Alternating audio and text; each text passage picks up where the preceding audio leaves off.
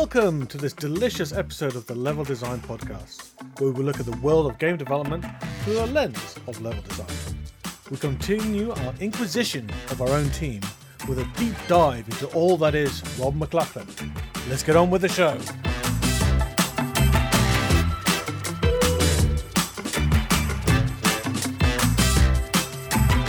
Hello, welcome back to another wonderful episode of the Level Design Podcast. As we've been doing, we've been talking to our lovely Jonathan. Hello, Jonathan, you're with us again. Hey guys, it's always good to be back. It's not my turn on the hot seat this time, so it's going to be fun. you're on the other side of the Inquisition. Exactly. And Valentina is also joining me again. Hi, everybody from the very cold and foggy Scotland. Is it cold and foggy? It's like nice and warm down here. Yeah, it's like Silent Hill. Hmm. Ooh, I always love taking Ooh. pictures of like fog and start making exponential height fog jokes. But yeah, and of course, we should welcome our colleague and guest, which is the wonderful Rob McLaughlin. Welcome, Rob. Hello, welcome. I'm, I'm very pleased to be here and to be on the other side of the interview table. It's very, very hot in my home office at the moment, so I definitely feel like I've got the lights of uh, interrogation on me. You, you should set up like a little like desk lamp just pointing into your eyes and like. We have ways of making you talk into, a, into a microphone whilst recording it. Have we agreed on the good cop, bad cop technique? Who's being who? Or are we just I. I I think we should just confuse them by like alternating. no one can really tell who's a good cop. There's enough of us here. It's like three people trying to do it. I think you're going to run into problems. so. We're going to be confused. Wait, am I meant to be nice? Are we all just being nice cops? But anyway, so Rob, you've been on the podcast since day one, as well as Jonathan. And at the time, you had recently joined the Chinese room, right? When we kicked off the episode. It's just time's really weird. This was like a year ago that we were doing this year and thir- 15 months ago that we kicked off the podcast around April Yeah. nine- 2019. That's right. Uh, So I've been at the Chinese room for 18 months now. It feels like a very long time ago. Part of that's due to incredible circumstances. But uh, yeah, it's uh, I'm really pleased to be at the Chinese room and um, I feel very proud to be there. because you just re- i mean the Chi- i say you like you by yourself but the chinese room just just released little orpheus as a ios game on the apple store That's right, right. We are Games. we are or apple arcade sorry Correct, that's completely right. It's uh, of- next uh, the most recent game on Apple Arcade. It's the first uh, game released by the new Chinese Room, uh, Reborn, and uh, yeah, it's uh, people seem to love it a lot. It's really, really, a really, really colourful and fun adventure. Uh, very, very different to the games that um, we've made before. And uh, yeah, I highly encourage you all to use your free subscription to Apple Arcade and download it and play it. right we, we did say we weren't going to do too many game promos Yeah. but you know i guess you get a free pass I was actually going to ask a little bit like that. What was the process like? Because you said obviously it's very different to what I guess the Chinese room's done in the past, and obviously this is the first game you have put out. It's like what was the transition or the period like going to something like that, or even working with Apple Arcades? Because it's a it's a new pl- kind of a newish platform in itself. It's a new thing to deal with. Yeah, I think it was very new for everyone. We were building a whole team from scratch. When I joined the company in November uh, 2018, there were th- there were three of us in the studio, in the old Chinese room studio, which Dan Pinchbecker kept on. It was uh, it's a very it was a very strange place in Brighton. The the the atmosphere is of a set from a 1980s episode of The Bill, with very strange. uh, aluminium and glass dividers it was all very dark and empty with all the kind of detritus of previous eras of um, the Chinese room scattered around. And from there, we, we built up a team from scratch, all these wonderful designers and artists and programmers. And I think that Dan was really keen to make a game that wasn't an introspective kind of emotional experience that the Chinese room's been previously known for, but something that's just about joy and stories and adventure. And so, Little Orpheus is is a kind of a celebration of the power of stories. We have this sort of fabulist called Ivan Ivanovich, who is a um, kind of Baron Munchausen style figure who uh, goes on an incredible journey to the center of the earth and then spins all sorts of tall tales to get himself out of trouble with a very menacing Russian general. That that's the best way for having your Russian generals in a menacing. I've been a massive fan of of the Chinese room. I think one one of the games that I've kind of pointed to that actually kicked me off to wanting to to start doing games is Dear Esther. I I, I guess you guys can't see it and the audience can't see it, but it's just in the background. I have a, a map of the island of the Esther I have the same map on my wall. by the lovely Rosa Cabo Mascarel, which I'm still trying to figure out the whole puzzle in it, but it's like kind of very small little. Rob might be able to help you. Yeah, I know he might he might have some clues. I'll have to I'll have to ask Dan sometime. But yeah, it's uh, I've definitely Esther is one of the one of the reasons why I, amongst all the other amazing games that came out along with Esther, when people started saying, you know, you can make a actually deep and meaningful experience and something that is really a valuable experience, just as a, a game that where you you travel through a space and explore things. I I I found it. It was it was one of the sort of lighthouses, one of the searchlights that was that was leading me onwards when I uh, went off on my own and worked as an indie developer for two years. Because before the Chinese room, you were working. You had your own one-person studio, which was. I, I guess I know. It's, I don't know how many people in the Lost Forest games, right? Yeah, so it was it was mainly me, but um, I had some really incredible, incredibly talented people who helped me. I should call some of them out. First and foremost, a guy called Neil Williams, who was a lead artist at Climax, where I'd previously worked, and he was also branching out on his own, and he came on board with Lost Forest for a few months and totally transformed the game. He's a, a wonderfully straightforward chap with uh, punk hair who completely says what he thinks. He doesn't care about niceties of saving people's feelings or anything like that. He'll just say, no, that's shit. and force you to do it again. He'll say, oh, that sounds a bit rubbish. He'll say that. And he'll just say, oh, yeah, it does actually. He's a great one for puncturing any sort of pomposity and meandering foolishness in your ideas. And also some really brilliant people, uh, Matt Gibbs from Tailspinners and from um, Furious Bee, I worked with Lizzie Atwood, who did uh, some of the coding for me because I'm a total non-coder, and David Walters, who also helped with the code. And we had Jason Raval and Sam Ibbotson from the Bristol Games Hub, who were really fantastic help with art and code, respectively. And uh, some other freelancers as well, including one of my good friends, Aaron Miller, who was a VFX artist at Climax. He did a full soundtrack for me, 14 amazing tracks, which I still have. Uh, hopefully, we'll re- release them sometime. And he also did all the VFX for Winter Hall for the demo that we did. And some other people that I, I kind of just found through sort of trawling ArtStation and putting out ads some graduate students. Including Christopher, that we both. Of course, yes, Christopher, and um, the uh, a really good concept artist. It was an incredible two years. It opened my eyes to parts of the industry that I had never really appreciated before because I'd always been either insulated from them or I just didn't really realize how important they were to making a game. I guess working for a, a big company, there's a lot of stuff that's taken care for you. You know, getting builds out. You know, or yeah, I've, I'm, I, I, you can't see it, um, with dear listeners, but I'm I'm clapping my hand to my head at that time because it was my responsibility to set up the Perforce server. It was my responsibility to get builds out to people. It was my responsibility when I logged into the Perforce server to back it up and started deleting it instead. And uh, a five-minute job tu- of of backing it up turned into a two and a half day job of retrieving it from backups after I deleted it, trying to back it up.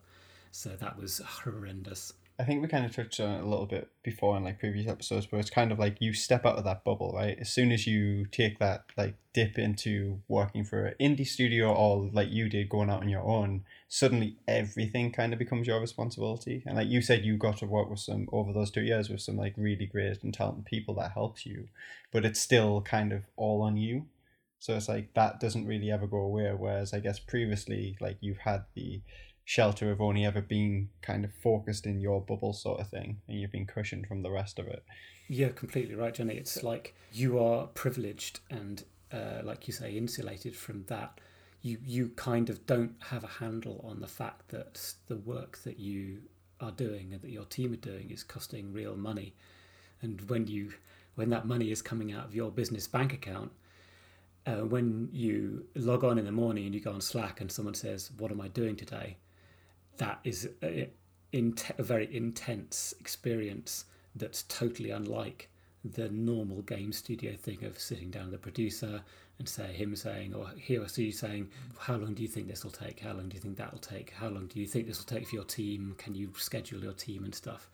And yeah it's it's it's it, it was a it was an incredible drop of privilege there to realize that if i screwed up that it was money going down the drain like before my eyes So I guess in that in that time, like of the two years of doing that, like how much content creation did you actually get to do? Because obviously you're responsible for almost everything else, and obviously previously in other roles you would get to design some content, or you would work with other content creators and actually do that with them. Like, did you get to do much of the content creation in that time? Yeah, I did. So I did all the level design. I created the kind of world structure and did the blueprint that kind of ran the game. The coders who helped me, they created the narrative sort of conversation tree system for me and all the tools that required from that. So we got an open source tool called, I think it's called Twine or something like that, which was a kind of a visual editor for linking together conversation nodes. And they wrote some C code, which got all those nodes and munged it into a great big string, which then came into the editor and then magically came out the other side into these conversations, which I could write. And also, my good friend Matt Gibbs, who wrote all the conversations for me, he used this these tools to make the conversations. But from from my point of view, what you've pointed out there is what was one of the most difficult things in my job was knowing that there was a lot I was meant to be doing and I had to do. But but at the same time, I was responsible for saying, yes, that's good. No, that's not right. Here's the spec for this. Here's the spec for that. Oh, you finished that early. Well, then can you do that? To give you an idea of the the cash flow situation. So I at the peak the peak month, I think it was uh, ten thousand pounds was going out to various contractors and stuff in a, in one month. I think the, the usual thing is about six thousand about the six thousand pound mark going out every month, and all this was made possible by me being part of this conversa- uh, this competition, I should say, which was run by Epic Games and uh, the Wellcome Trust, because I pitched my game Winter Winterhall, which was sort of set around the um, the the Black Death of 1348, and this matched with the Wellcome Trust's desire to have games that had a kind of public health angle. So it had a kind of kind of an educational slant to it in that the setting and set of the game was meant to immerse people into a kind of quite correct and accurate version of what the Black Death was like to an extent, but then it had this sort of supernatural wrapping to enable you to travel through time and experience these things. Seeing that amount of money go out and and realizing that yeah, if you if you didn't have anything for someone to do, you'd be paying someone two hundred pounds a day to do nothing. That focuses the mind. What What do you prefer working as in a smaller bubble where you're more focused and uh, you know your work is a little bit more strategic and uh, you know exactly what you'll be doing or do you prefer having that freedom but also at the same time it, it, sounds kind of scary to have to deal with all of that at the same time with creating a game. I think i am addicted to using tools to make games. I really love that. I don't think i ever want to be in a position or at a studio where i don't ever touch the tools that make the game and cr- actually creating levels creating blueprint scripts or anything like that that is actually making something happen on screen. I think I would be really sad if if I lost that. The that's a big payoff, right? Totally, yeah. There's a feedback loop that you get from games and from social media that you like something or people like something that you post. You got this not adrenaline loop. It's you know you get like it's such a such a rush, isn't it, when you do something and it works on screen. Exactly right. So like you know you, you you can now press the mouse button and something shoots and and then you code some more and something blows up. It's like whoa, you know. But you don't get that feedback loop when you have to tell somebody now go and write some VFX. No, you're you're right. Yeah, and even though it's an incredibly important job, and when we think about the kind of massive creators that we kind of idolize, I suppose, like Neil Druckmann and Cory Barlog and people, you know, they they are overwhelmingly responsible for a large proportion of the success of their games, yet they don't touch it. And, I, I feel like I would I would hate to lose that. And if I did, if or when or whatever, if I do go back to the indie life, I would just want to do it with someone who would complement me and be more comfortable doing those kind of things because I really think that I, although I can do some of that, and although I couldn't at first, and I I learned how to do some of those things, there were some things about that that you talked about, Valentina, that I just never really enjoyed massively, and I the effort that my brain had to, to make to get me to do it was not a was not sufficient for the feedback that I got from having done it right. I also think because you had created your own company from scratch, that that is a huge challenge. So I don't think I can compare it to like you said, Neil Druckmann or Hideo Kojima that I already have I already have an engine, I already have a previous games made, and they already have the tool base to just maybe reuse the AI, reuse some of the animations to create something new. Your your pressure is like coming from from you have to create everything from scratch. So that is even worse in a way, I guess, uh, because creatively you have to deal with all that and then create the game. Yes, absolutely. And it's it's a to think about having to do your VAT return or your accounts at the same time as wanting to work out how to fix this bit of gameplay or this script or tell someone what to do something. There, there's a, there's a whole lot of things that you're juggling all the time. I was lucky enough that my my wife joined me for um, the final six months of of Winterhall and she took over almost all the administration tasks and also did game scripting, which she'd never done before, and uh, that was a massive help for my sanity. But even with that, I I crunched worse on my own project than I ever have on anything that I've done for any, anything uh, anyone else, and that was a really dumb thing to do. Obviously, crunch is bad, but you have a, per, a vastly bigger personal stake in this than what you've had in yeah. anything you've probably ever worked on. So I feel that's why you drove yourself. Yeah, it was bound up in my soul, if you like, about the success of what I was doing because it was so personal to me that I, uh, it was my game that uh, I I felt that I had to do it. You know, I crunched for what three months, uh, very heavily, and it took me about three months to recover from that. So where I, where I did almost no work at all because I was recovering from it. So it was it was okay because it was in some ways because there was a deadline at the end of those three months and I met the deadline and it was okay. We didn't win the competition, we came second, so it was kind of worth it, but at the same time, it was it was not the most pleasant of times. Now, this is the thing that I would just say: get a producer. Yes, exactly. a producer and someone who understands marketing and business and stuff like that. Yeah. yeah. One thing that we should talk about because I think we have to do a whole episode about these individual projects that people have worked on but one thing that we should really talk about because this is that's the elephant in the room, uh, is the fact that you worked on Silent Hill franchise, right? Uh, when you were at Climax. Yeah, I worked on Silent Hill Origins and about half of Silent Hill Shattered Memories while I was at Climax. Yeah, I, I really look back on working on those projects with a lot of fondness, even though I left Shattered Memories for a variety of reasons. I think that I'm I'm very proud to have been a part of it, and I think those two games, in terms of the circumstances in which they were created, are very very worthwhile.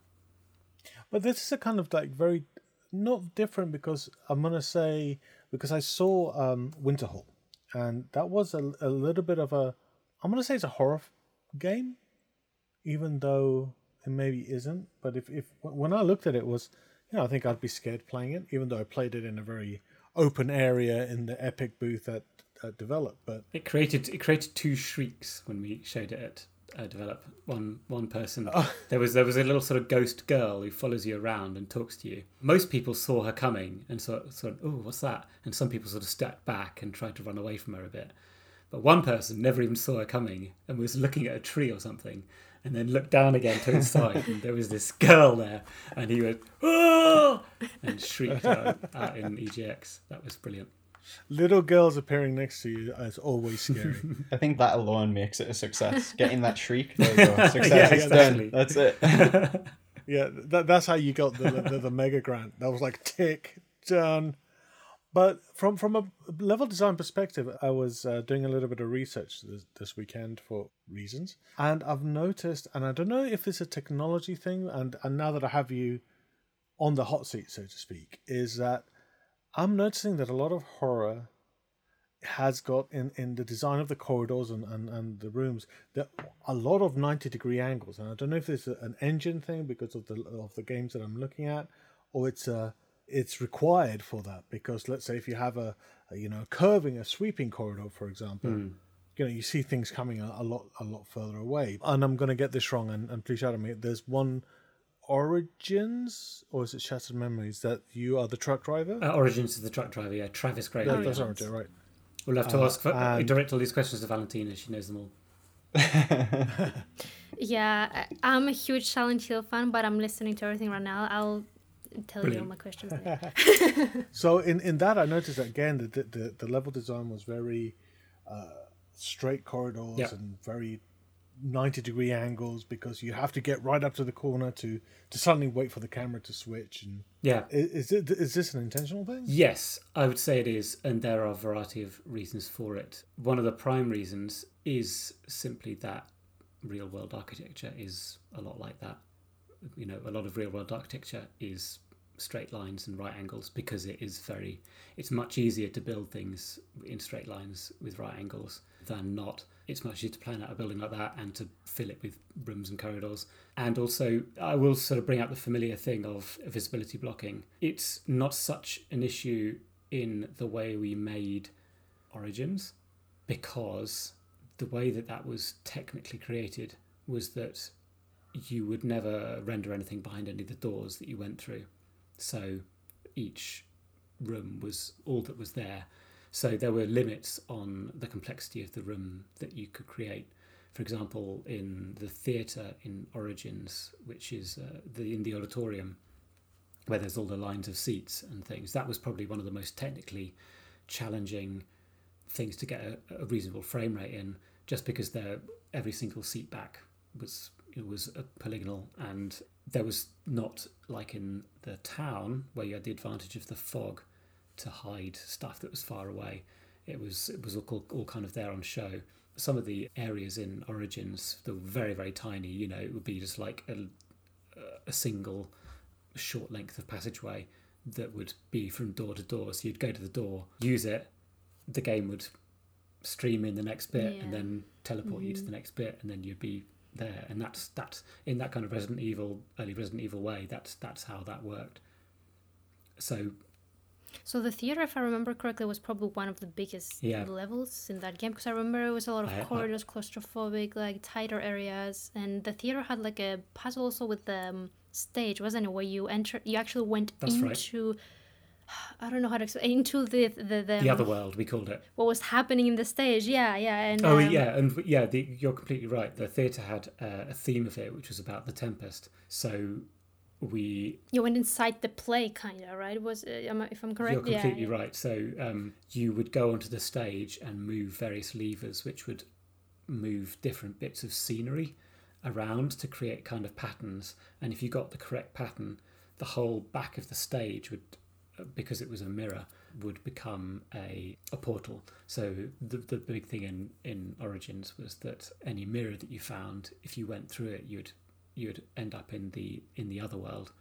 That puzzle was was all about the themes of the Tempest, with uh, Caliban as, as the kind of the other, as the kind of the feared other, and Alessa's, who was sort of heroine of well, a heroine and antagonist of Silent Hill. If people don't don't know about Alessa, I think we're, we're well past your you know limitations. this is just a Valentina Silent and Hill. Rob chat podcast. Unless that's a big thing in Silent Hill games, like what? So, so she, she, she's the idea. The, the, the story was that she saw the play and it made a big impression on her. So the kind of rough justification for the other world in Silent Hill, although I think personally it goes a bit deeper than that, is that it is formed of Alessa's internalization of things that she sees. So in the in Silent Hill One, it was meant to be an evocation of the sort of boiler room type place that she was taken to when she was burned and um, and we carried on that theme to some extent that the things that she saw when she was in the town were then reflected back into the the different other worlds that you saw. So that we our other worlds were were very different. So you'd go to Prospero's library in in the in the theatre, which was uh, nothing like the kind of wire mesh and rusted metal that you normally saw in the other world. It was a kind of weird Edgar Allan Poe style library that you'd go into, and yeah, it was it was really lovely to be able to try these different things and to bring a little sort of interesting spin on each on the other world in all these different scenarios. Rob, I have another question for you, which I'm, I'm not sure if you'll be able to answer if it's a bit more of a business question. Uh, but if I remember correctly, Silent Hill 5 Homecoming came out in 2008, and Silent Hill Origins was just maybe one year before that or two. Is So the difference is, well, the difference between those two games is like huge. Uh, Silent Hill Homecoming feels like more of a an Americanized type of horror game and was if I remember was that I think it was on PS3 that it came out, whereas Origins is on PS2 and it feels a lot closer to Silent Hill 2 and Silent Hill 3. Did you know why there was such a big difference between those two games and they they, they weren't like long apart? Um, so what was the direction? Why, why was the direction for Origins so much closer to the previous games? Yeah, so my understanding of the situation. And uh, as part of the theme that we were talking about earlier, where I was insulated from a lot of the decisions and money spending and you know worries about running a studio when I was just working uh, as lead level designer at Climax, I, I don't know the, the whole story. My understanding is that Konami USA were very keen to carry on Silent Hill as a franchise, and there were some particular people there who were very keen on it, and I think they generally were good people. I think they they were really they really loved Silent Hill. So so Origins was actually a PSP game, really. So it was made for the PSP. In some ways, the PSP is is graphically more powerful than PS2. So that if you ever play it, the the, the resolution and the torch is uh, in Origins on the PSP is significantly better than on the PS2, and it runs at a higher frame rate. However, that being said, it was meant to be a PSP title. It, was backported to PS2 at the same time as because it was easy enough in RenderWare Studio, which we used to make it to, to create a PSP version, a PS2 version. My understanding was that Climax had a LA studio, which was working on Origins and had won that because they were in America. So you know, being in the right place helps a lot. Sometimes it is just the people you meet and the, the place you are when something happens that gets you the gig. Uh, so this was a, a big coup for Climax. Unfortunately, there were there were some big tech issues with Silent Origins as it was being worked on in LA. My understanding was that some internal Climax tech was not ready, and they got a bit in trouble really because we had just finished our game Ghost Rider, which was using RenderWare Studio. Ghost Rider was was a really fun little game to work on where it was kind of like a Devil May Cry clone, really, but it was it was it wasn't that bad, and it had these kind of racing sections in it. Apocryphally, uh, it only had the racing sections in it because Sony got a bit confused about which Climax studio was which, and they thought they were going to get a racing game, as in made by Climax Brighton, who made racing games. But instead, they ended up with right. an action game made by Climax Portsmouth, which made action games. It's a nice surprise. This is like yeah. it still had a little bit of racing in. I, I, wonder what they've made of that, but I, yeah, you know, the game got made and we got paid, so I think it was all okay. I bet you there's like some executive there going like, "I am sure it was a racing." so some of the tech that was in Ghost Rider, it's a third-person game where you walk around. It had cameras that would follow you. It had the area streaming system. We knew how to make the game. We knew how to script the game, uh, a third-person game like that. Basically, the the project was transferred to us at Climax Solent, Climax Portsmouth, because we'd just come off this Ghost Rider, and it was like, we got to finish this, guys, because there was not much time left. And that game was made in, I think it's about six months, which is wow. for, for the for the uninitiated. That's that's very short for a game when it came to us, it had we had the town, most of the town. We did we did substantially rework the mesh for the town, but most of the town was there, and maybe a few other little bits. Coincidentally, I think that if you Google theatre floor plan, I think both myself and the Climax LA people had found the same theatre floor plan, which looked really, really nice, uh, which had some nice curved corridors in and a lovely load of little back rooms behind the stage. So I basically just copied that floor plan to make the to make the level and populated it with the gameplay that I wanted.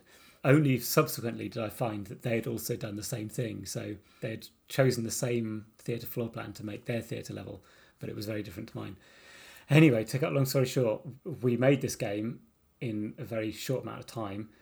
Unfortunately, the story was kind of out of our hands in that the the cutscenes, the FMV cutscenes that had been rendered for the beginning and end and middle of the story had already been made, so we couldn't change the story because these beats were there, and you couldn't you couldn't just like change everything because I don't think if we'd had eighteen months and the ability to do anything that we would have made Origins. Origins was quite a special project where we had to revert to what had worked in previous Silent Hill games and go, you know what, we just have to make a Silent Hill games that is quite derivative. And I fully admit is quite derivative. Some of the mechanics that we brought into it were bad. I think the uh, destructible weapons were an attempt to make it interesting to explore things, but everyone would just end up carrying seven portable TVs around and chucking them at enemies, and your your your baseball bat would last about three hits before it broke, and it was so frustrating. And but you know that's that's the way it is. I think when you've got that short amount of time, you have to kind of just go with what has worked before, and just try and get it done. Really, game development is, is a is a fickle beast. One of the things I did many moons ago uh, when I started doing this, I did a virtual reality uh, environment which is based on uh, Brixton Academy, for a gig. So I find theatres really interesting because of the actual. Oh, they're such strange places, aren't they? Yeah, uh, the the amount of backstage space is a lot more than you imagine. Like for example, the Brixton Academy from the front of the stage to the back of the auditorium, you know, where all the seats are, is the same distance as it is from the front of the stage to the back wall of the, Yeah. the stage. Yeah.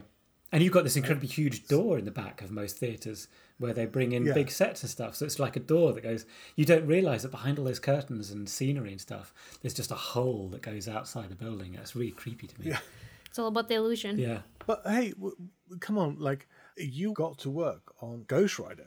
I mean, that's You It's- peaked. That was the peak. that, that's a peak. I think. It it wasn't. It wasn't a great film. We all, we all got taken up to um, the Sony uh, cinema in London. They've got a little private cinema in the Sony building in London.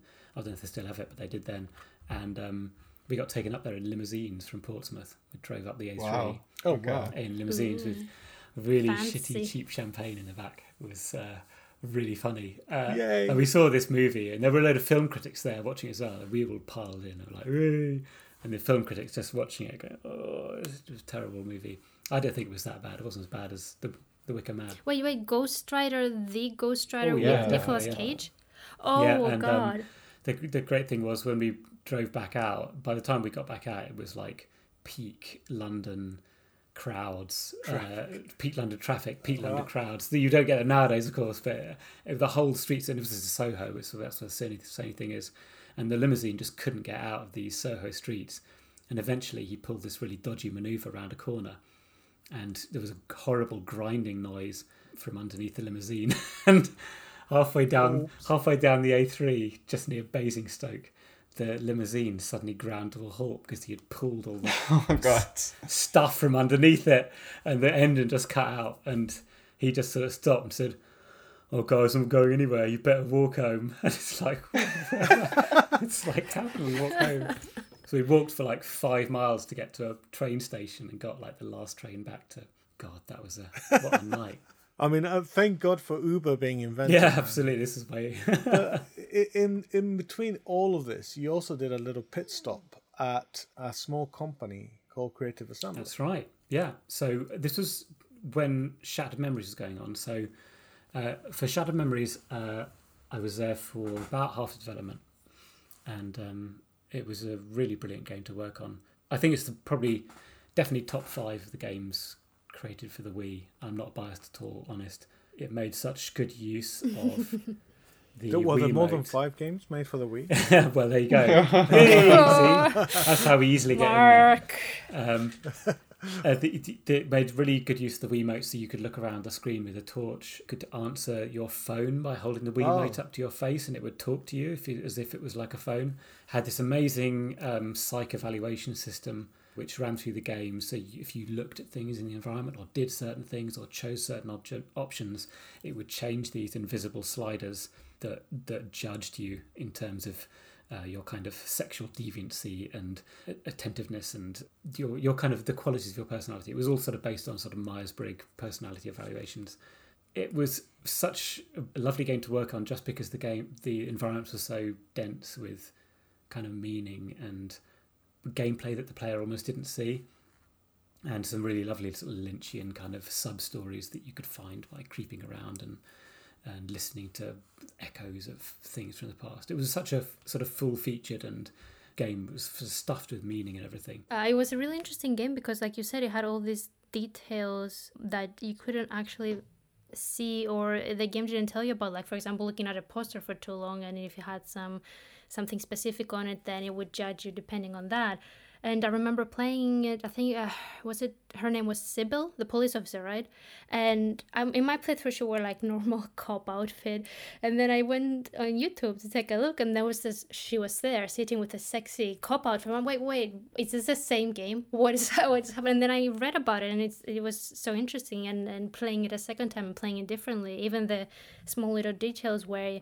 Um, you know, in the psych evals where you have to like um, paint over a house, and then you can suddenly have a Barbie house in Silent Hill with the people have, wearing pink costumes. It was like, it was really unique uh, as a game, and um, but it was interesting because it was so different from the actual first one.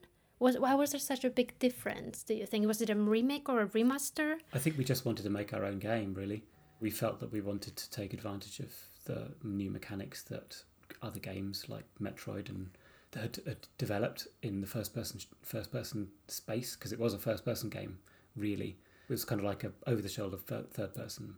We we wanted to take advantage of those new um, those new mechanics and create a story that was was meaningful in and of itself that didn't didn't necessarily have the kind of the bad stuff about the Silent Hill Mm-hmm. mythos. So Yeah, but the cult and all of that. Do you mean just all the like nightmarish darkness? It's more about the Yeah. people. Uh, it was it's about Harry, his daughter, and what happened to them, and how he's interpreting or she's interpreting what happened. yeah, you're completely right. It's difficult to work on a game which has that amount of uh, sort of solid fan base, uh, and you know I worked on a Legacy of Kain game as well, so that sort of masochistic uh, tendencies there. There is so much caught up in that, and there's often not much room to wiggle in terms of the meaning that you're trying to transmit to the player. And also, I would say that the Silent Hill mythos kind of got a bit corrupted at times by twisting some of the more iconic. Pyramid Head. Yeah, what was he, what was he doing in Silent Hill Five, for well, example? exactly. He is meant to be a something that is very personal to, to James Yeah. from Silent Hill 2. And is that James? Yeah. Yeah. But but of course it's like those baddies. You go like, hey, he's a good baddie. He's like, have you played the game? Yeah, no, but he's a great exactly. I mean, he's right? a great villain, Hmm. right? I don't know. So, so I mean, for example, in Origins, we had to have this character called the Butcher. Very which was, like, similar, Butcher. ha- yeah, had, had like half a pyramid head on his head, and oh dear, I, I, we didn't really want him there, but he was kind of, he was kind of part yeah, of the he was deal. there already. Thrust. He was part of the deal for us creating that game. So I think we wanted to be able to breathe when we made that. Yeah, I game. think to be honest, it was a very underrated game because it didn't. It, I don't know a lot of people who play Silent Hill and they would say, "Oh yeah, Shattered Memories is one of my favorite games." But I remember playing it and the twist at the end, and it focused on the people a bit more. And I know it was very different because it was ice instead of fog, or or instead of uh, ashes or whatever. And and but it still has its own uniqueness in a way and the psych eval i think inspired a lot of other games that came after it i don't think anybody's talking about silent hill shattered memories everybody's talking hey until dawn has a psych eval or uh, and this other game has a psych eval it's like have you played shattered memories the Oh, original what, like all the Telltale games that they they'll they remember that for later. they don't. I think it's a, game, Yeah. a game that stands very much on its own. I think it's a bit of a Marmite game for the Silent Hill community. I think a lot of people took it on its merits and said, well, this is a good game. Other people were, well, this is definitely not what I was expecting. Um, this is not what I think Silent Hill should be. And you know, fair enough. It's a, it's a it's a point of view. I think if a franchise is ran like for so long, you eventually have to change it up. And i think what you guys ended up doing with like kind of shadow of memories is like look at all the new game mechanics that are available to us now like from current game design. Game design's changed since we did the original silent hill. So let's inject some of them in. How can we make still make a silent hill game like you you guys did but with um, i guess a more modern just like design take? And i th- i think a lot of franchises have to hit that point eventually. And like you said the unfortunate side effect to that is it usually becomes like a Marmite game. People either love it or the diehard fans who just want things to be the same forever won't accept the change. Exactly. I think in fandom, the word reboot is kind of like kryptonite to people. They, they, they, everyone goes, and their, their hackles rise as they hear this, that word. And I think that the, the circumstances for us were, were quite unique as well, insofar as we had made a derivative Silent Hill game that was very true to the mechanics and aesthetics and atmosphere of the originals, and we just, I think, we really think we just didn't want to do that again. I, I want a VR reboot of Shattered Memories because that'll totally work, right? Yeah, brilliant, brilliant, perfect. Everyone should do it. Well, Half Life Alyx came out and it surprised a lot of people. I think if Silent Hill came out as a VR game, it would be incredible. I'm sure that it the I'm sure that it was pitched by Climax. I think Climax is very proud of it, and I'm I know that they would explore all avenues to to bring games like that to a new audience. It's just like you obviously mentioned trying to do it as a VR experience. I think exploring horror in VR is still something that's not very widely done, and I think there's a lot of untapped potential there. Obviously, you, there's a lot of reasons why we have to be careful with doing it because obviously VR is a completely different experience to passively playing something in third person or first person. Uh, but with some, if you could do a horror experience in VR to the quality of Half Life Alyx, I think you would be onto a quite remarkable kind of groundbreaking horror experience in VR. I think you have to be careful with that, though. I mean, even like Half Life Alyx, there's parts of it that it that well scare the bejesus out of me. I've just got to say that, right? And and that's not even that horrible. Like Resident Evil Seven, Bioshock in VR was like, nope, nope, nope, I'm out of here. Bye. Who's that X Man who has the, the, the visor on his face? Uh, and... the uh, Cyclops. okay, so I think horror on VR is like Cyclops. It's so powerful. uh, the, yeah. You have to you have to mask it. Yeah. You have to yeah. use it like you've a, got to tone it down. Exactly. You've got to you've got to filter it and and tune it and and be really careful with how you use it because it's it's it's uh, you know even uh, was it Dreadhalls, which is the simplest possible game almost, is uh, terrifying on VR. Which one? Uh, Dreadhalls. So it's just a kind of walking around a kind of dungeon, and there's just things following you, and it's just absolutely terrifying. But it's enough to make you feel uneasy, yeah. right? And that's it. And oh, like yeah, you said, it's yeah. super simple, but because it's in VR, everything is amplified instantly. I'd love to make a, a, sort of Lynchian horror game in VR. That would be really wonderful. Not relying on that acute sense of being mm-hmm. chased and scared and jumped out on, but that underlying chronic dread, fear, and dread. Yeah. Yeah. That might be better. It will be uh, uh not having jump scares or a lot of like set pieces might also dizzy up the player, and, and you won't be able to play as much. So something even simple can be scary because it's VR. Like we said, it's very different. I remember trying a demo where you it wasn't even a horror game or anything. You just explored the ocean and you were you were put in a cage and you were lowered down and you could see the fish and I'm like I'm this is terrifying because I'm underwater and, and there's nothing happening but I'm scared. It, it wasn't even a horror game and so so easily just put someone in the water underneath in VR. It's already scary. I can imagine playing Soma for example in VR and already having panic attacks. I don't need jump scares to have panic attacks.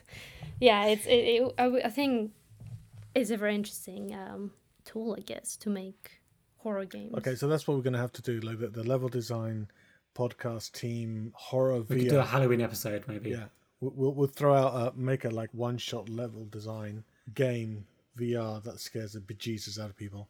Just one long corridor. Yeah, yeah, just one long well, I was about to suggest try and make something similar to the PT loop. Right. PT loop is very short. It's very atmospheric. so for instance, if you did that in VR, because everything's amplified. Obviously, I think PT is terrifying anyway. Mm. Like playing Yeah, that demo I- me was too. like it, it. It had my it had my like hairs on hairs on their end and everything, and like playing that with headphones. Despite you don't do much, it was just like I walked so slow around that house just because of the sound and the audio cues. You know that he's going to jump out, but uh, there's there's Yeah. a chap, and I think his name is Lance McDonald, who's done uh, videos that he goes behind the scenes of PT and various other games. So he looks like behind. There's kind of a bit of a boundary break behind them, and Lisa, the ghost in PT. Sorry, spoilers for a trailer that you'll never be able to play. She's actually behind you all the time. That's where she's attached to. So if you turn the camera around, you know, like, and you're boundary breaking, she's there, you know, like just just behind you, which is like, oh my god. As a game designer, I got set up by a. Uh, I'm I'm not going to name and shame, but by someone that did some work for me, and they set up a level, and they put, you know, like in Unreal, you you can say like, start. He put a player position basically, so I started playing the game, and the moment I turned around, there was a a model that he put there for scale, but it was literally just to the left of my shoulder. So the moment I was like looking around the level to see if it was okay, turned left and there was a guy a foot away from my face. I've never jumped out of my skin so far. Nothing was happening. There was no sound or anything like that. So in VR, I think that would have, you know, required a, a, a Yeah. quick. Uh, hmm you know, I would have banged into something definitely into my office. In my office, Yeah. yeah. by by jumping up. I think the ceiling was is what I'd banged into. One day I'll tackle VR development. Unfortunately, I've got a very bad motion sickness problem. Uh, me and VR don't get on very well at all. But one day I'll do it. yeah, a lot of people have like that the motion sickness thing you describe. Because I remember even when I tried some of the early demos with like the DK one and stuff, like I don't really have motion sickness, but I felt quite queasy going around. I lasted two seconds on off. a lot of it was the disconnect because someone threw an Xbox controller in my hand and I had to use analog movement, and I was just like, this doesn't this doesn't work.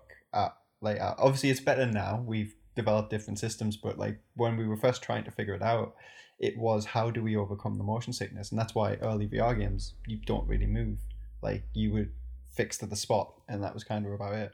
I think now that we've got like these these systems for movement in VR, it's a lot better. One of the things that I noticed because in uh, Unreal Engine you're able to use your VR headset in edit mode, so you can be in the scene and you can do things and you're complete control. But boy, like even then, you know, you can do something and make yourself like just chunder immediately because it's like, oh, I've just rescaled the world and I've flung myself across the, the, the world and like, nope, nope, nope, nope. But I'm sure there's people that like, you know, like have actually done well. At Creative Assembly, I was given uh, when we were doing comp intel for um, early work on Alien. I was given Condemned Two to play as a kind of uh, test to see how they did certain things. And uh, uh, Condemned Two, I don't know if you've played it, but it's uh, all the Condemned games. They've got a very strong uh, head bob because it's you know you're very slow moving and it, it, it moves around. When you get hit, you the whole screen rocks and stuff. I I had to go down to the chemist and get some anti sickness pills because I couldn't carry on. Whoa. Wow. Yeah, so I'm I'm terrible. I'm just like I'm the canary in the coal mine when it comes to Yeah. uh, VR motion sickness. I was doing research this weekend. Playing games is research, right? Can can we Yeah, just absolutely. Just agree that? Charge them to the company. Yeah. Oh god, I'm researching every day, all day then. Yeah, yeah. Uh, you have to charge it to your company. Those are all expenses.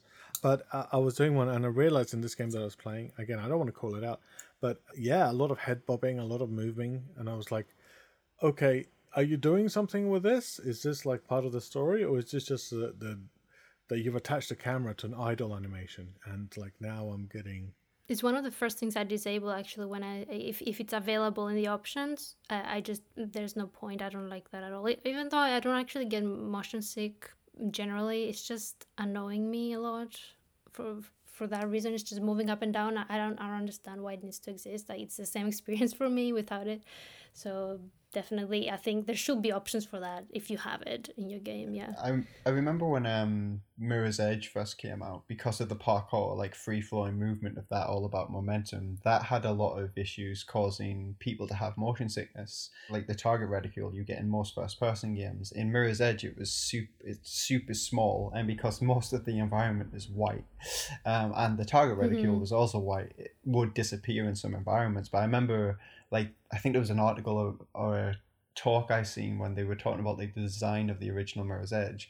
They tried that game without the target reticule, and obviously the results of people get motion motion sickness was like sickness was ten times higher, because at least with the target reticule you've got a you've got an anchor point, you've got a point of focus. You understand that it's on the screen. Yeah, um, because but like you say, without that, and obviously in VR games, it's very rare you get the target reticule sort of thing. Uh, so we people or developers look for different frames of reference to kind of anchor you in the experience. I think there was a paper published about like the nose. So like if you had you could see the nose, that would be enough. Uh, and I was just like, that doesn't make sense. I think it's been defunct since then, but I was just like, there was so many crazy papers and articles posted about how to get around this stuff. But it is still one of those fields like um, in design, it was exciting to go into because it was new. There was so many challenges, and there still is to overcome. And it, you couldn't just copy paste the first person rule book or the third person rule book. You kind of were designing around it. I think this has been a good episode and a good point to end on this inquisition of our. You reduced me to literal sickness. Yeah. wow. and and now Rob will run out to get some Dramamine to yep. get over the motion sickness of being interviewed and and uh, hassled. But thank you very much for for for stepping up to the plate and uh, and being grilled. Thank you very much. Yeah, I really enjoyed it, and uh, I think there's a whole load of other things we could talk about, and I'm sure we will explore them more in f- in future episodes. Yeah, we have loads of plans. Yes, so sure. if you happen to be listening to this podcast uh, on somebody else's uh, phone, why don't you like and subscribe us? Uh, we're on uh, Spotify and iTunes. And this has been our episode. And see you next time. Bye. Thank you. Bye. Bye. The